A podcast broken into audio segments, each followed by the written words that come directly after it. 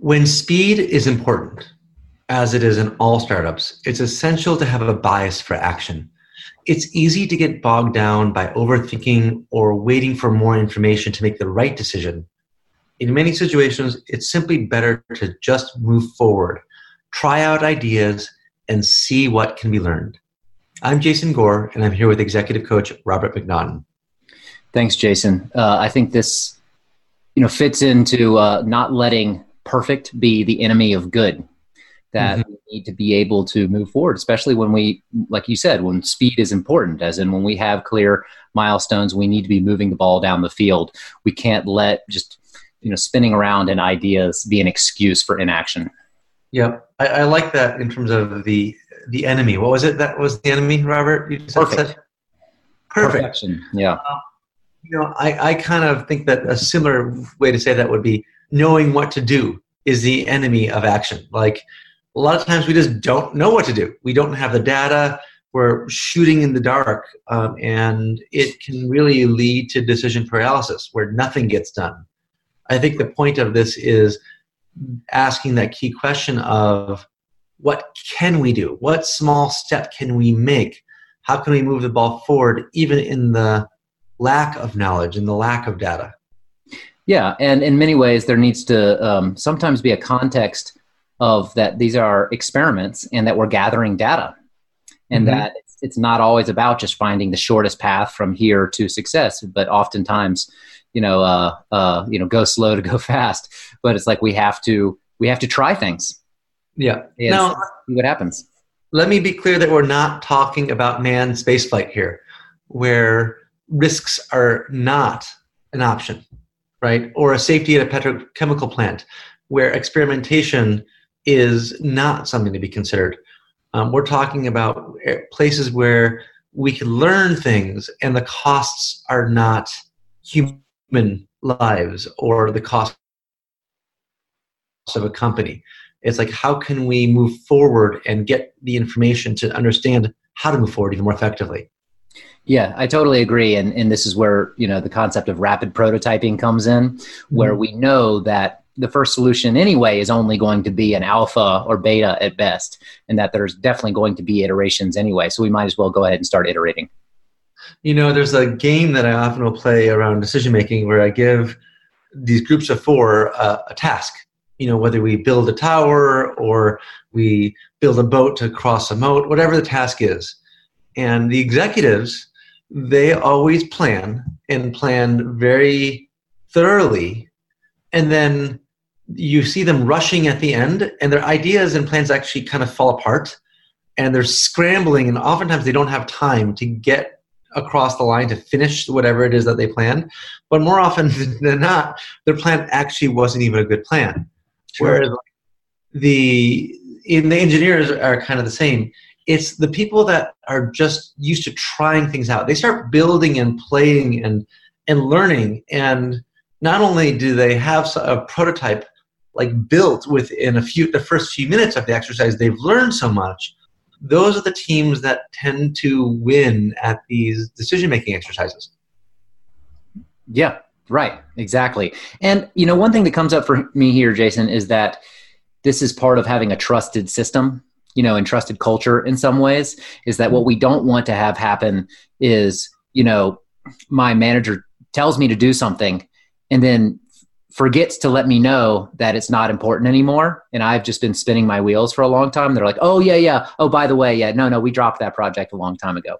You know there has to be some so there's some other dependencies here um, that like keeps the system uh, in alignment and in integrity so that we can rapid prototype so that we can keep mm-hmm. iterating and so that we can make mistakes, knowing that we're making mistakes. Um, let me throw another example here, Robert, which is like um, oftentimes someone will say, "Hey, build me a presentation," and the person will come back with all this data, and let's say there was a CEO making the request, and they're like, "Whoa, this isn't what I wanted at all."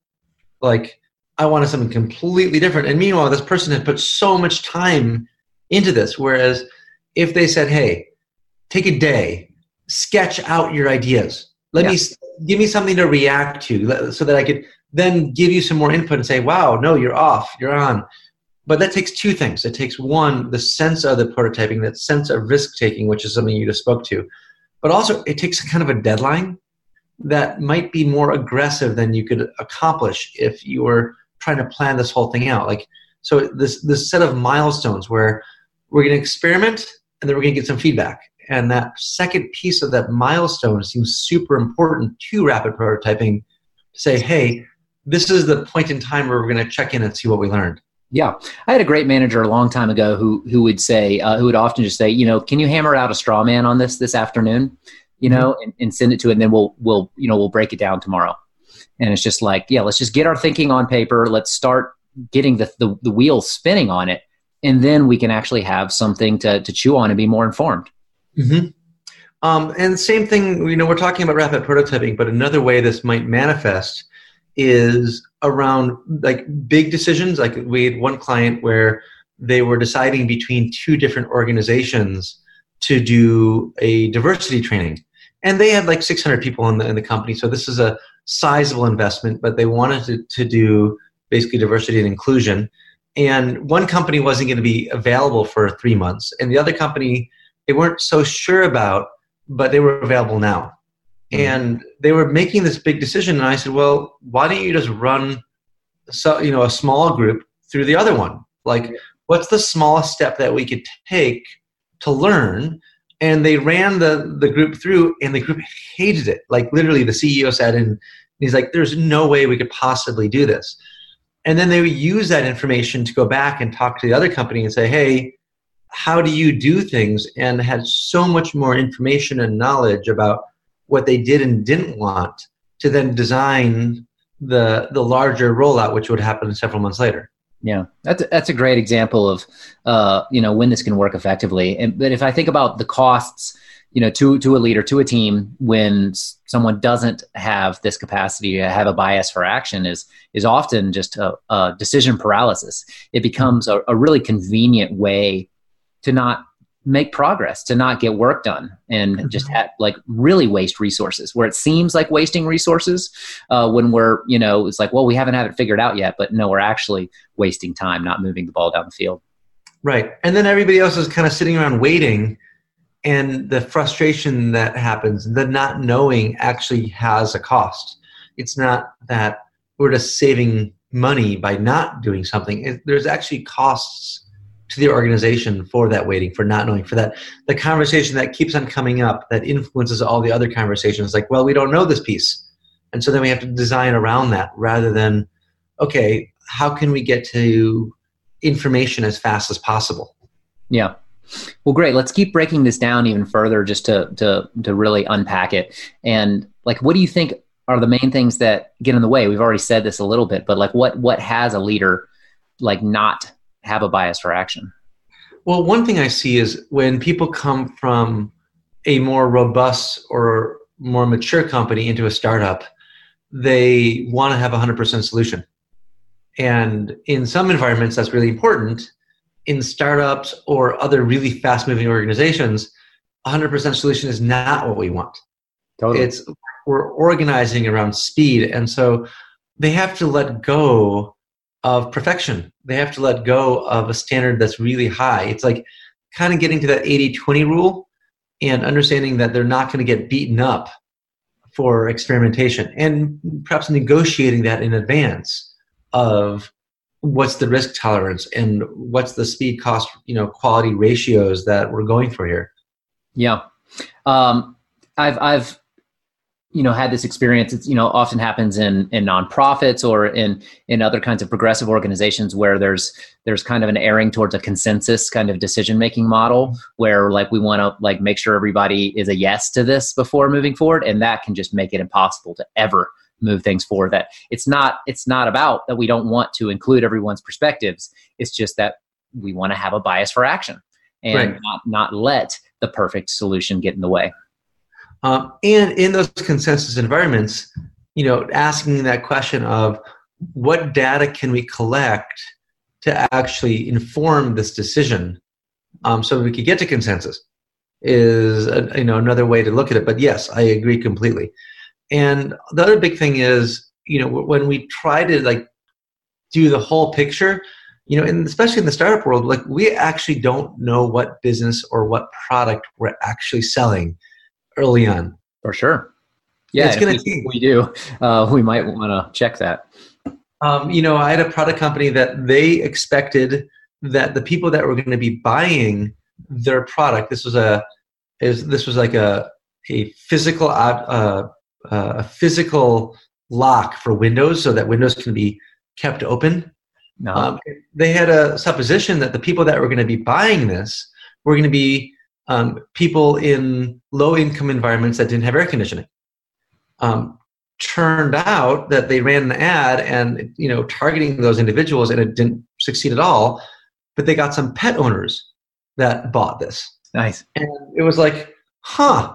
And it turns out that they reorienting their, their whole product instead of being security to keep people out it was it was pet safety to keep you know pets in uh, which they didn't see coming that's really good. That's an example that kind of speaks to a lot of different things and you know the capacity to be flexible to to you know have the humility to to not think we know what we're doing ahead of time. It's like one of the greatest business pieces pieces i got a long time ago was was like you never want to just have this brilliant idea and like go into a cave for three years you know and develop your master plan and just think that the vcs are going to line up to give you money. You want to get a pen and paper and and see if you can bring your solution to market right away and see mm-hmm. if people are interested in it. Yeah. And I think that's how a leader does as well is what can we do to test out our ideas, get data fast with as few resources as possible. Mm-hmm. And then setting up like the the accurate check-ins to monitor how it's going, like have yeah. actual metrics, ways to measure this. Um, even build in uh, ways to remember that we want to go back in this. It's, it's fine to create new policies in an organization. It's fine to uh, try out new systems, but we want to be able to go back and evaluate how they are doing and remo- remove them, renegotiate them uh, as needed. Yeah. You know, the metaphor that I really like is American football, where, you know, the when you look at what makes the clips at the end of the day, it's usually the long passes, the big big moves where right. you get a lot of yardage really fast, you know. But when you look at the teams that just are really good on offense, they're moving the ball down the field three, four yards at a time, just in a very, very consistent way. It's they have reliable plays. They're just pushing the ball forward. And that's how I think about this practice. It's how can we just reliably move the ball down the field um, and get more information, get better and better, and just make steady progress rather than going for the the big you know big decisions the big throws. Yeah. These old cliches like um, you know slow and steady win the race are, are cliches for a reason. They work. And mm-hmm. uh, yet they're not the attractive you know thing that kind of you know seems seems the most sexy at the time. But that can be we can let mania get in the way of actual you know sustainable healthy process. You know one of the other things that um, this is kind of slow and steady wins the race, um, which is not what we're really saying. We're saying rapid prototyping. But when you actually do it, it looks like a series of small moves yeah. that accelerate. Um, but one of the things that's really interesting about it is that as you're mo- as you're trying things out, you start understanding well what happens when what does success look like and what happens next like people are actually really bad at planning like so often I'll see like race, race, race, race. You get something done, and you get there, and you know it's like the bridge isn't built yet. Mm-hmm. Like, oh, how do we get across this chasm? But when you prototype, you tend to uncover those problems earlier. Wow, I didn't think about this. Um, all of a sudden, like you realize, oh, there's a big legal concern. I was about to send out 3,000 emails, and I just realized I can't do that. The mm-hmm. more reps that we get in doing anything, the more we're going to see those other issues that are going to sideline us in the future. Mm-hmm. Yeah, you know, and this gets into just real strategic problem solving in so many different applications. Mm-hmm. It can seem like we have these big monumental issues and things that are in the way of our success. Like we have to build this big AI to revolutionize this particular industry we're in, and it seems totally intractable. But I, I think of the that the great movie The Martian uh, with Matt Damon, which is, of course is is a, is a fiction, but he's saying you know he's like he's like got to survive living on this planet. He's like you just begin solving a problem that you can solve. You start somewhere, and then you you can get traction, and then you can get moving, and then the problem actually becomes something that you can you can entertain you don't get into that decision paralysis yep and i think that fiction is so relevant to so many people in the world that are doing something that's never been done before the yeah. key takeaway here robert seems to be that just taking the next step can reveal important information and learning so instead of getting into decision paralysis and getting stuck just look at how you can move the ball down the field in small steps yeah here's to progress. Move forward. Thanks, Jason. Thanks, Robert. And to all the leaders out there, we hope this conversation has been helpful.